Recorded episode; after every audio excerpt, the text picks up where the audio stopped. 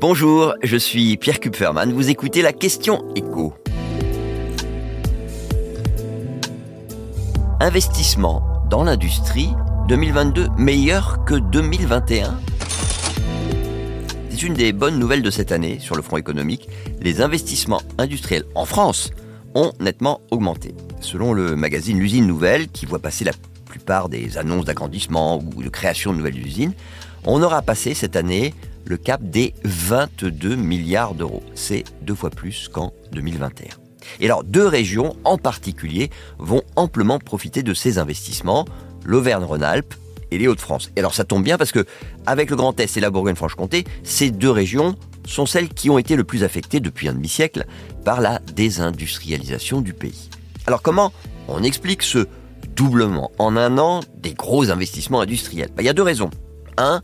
Le soutien massif de l'État avec l'appui de l'Union européenne pour favoriser les investissements dans l'industrie du futur. Et puis 2.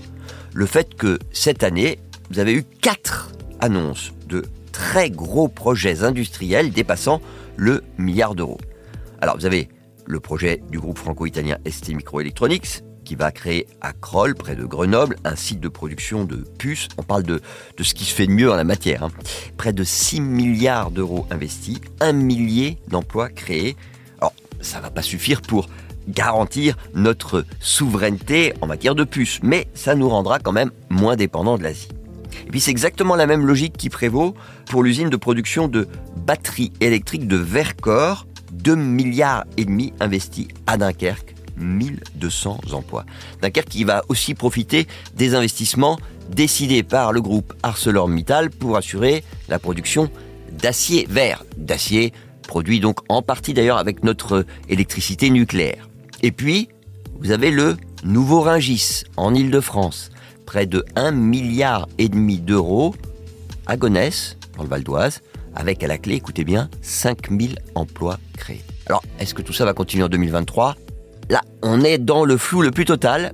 La plupart des projets annoncés en 2022 ne prenaient pas en compte le renchérissement brutal des prix de l'énergie. Donc, il va falloir suivre tout ça comme le lait sur le feu. Vous venez d'écouter la question écho, le podcast quotidien pour répondre à toutes les questions que vous vous posez sur l'actualité économique.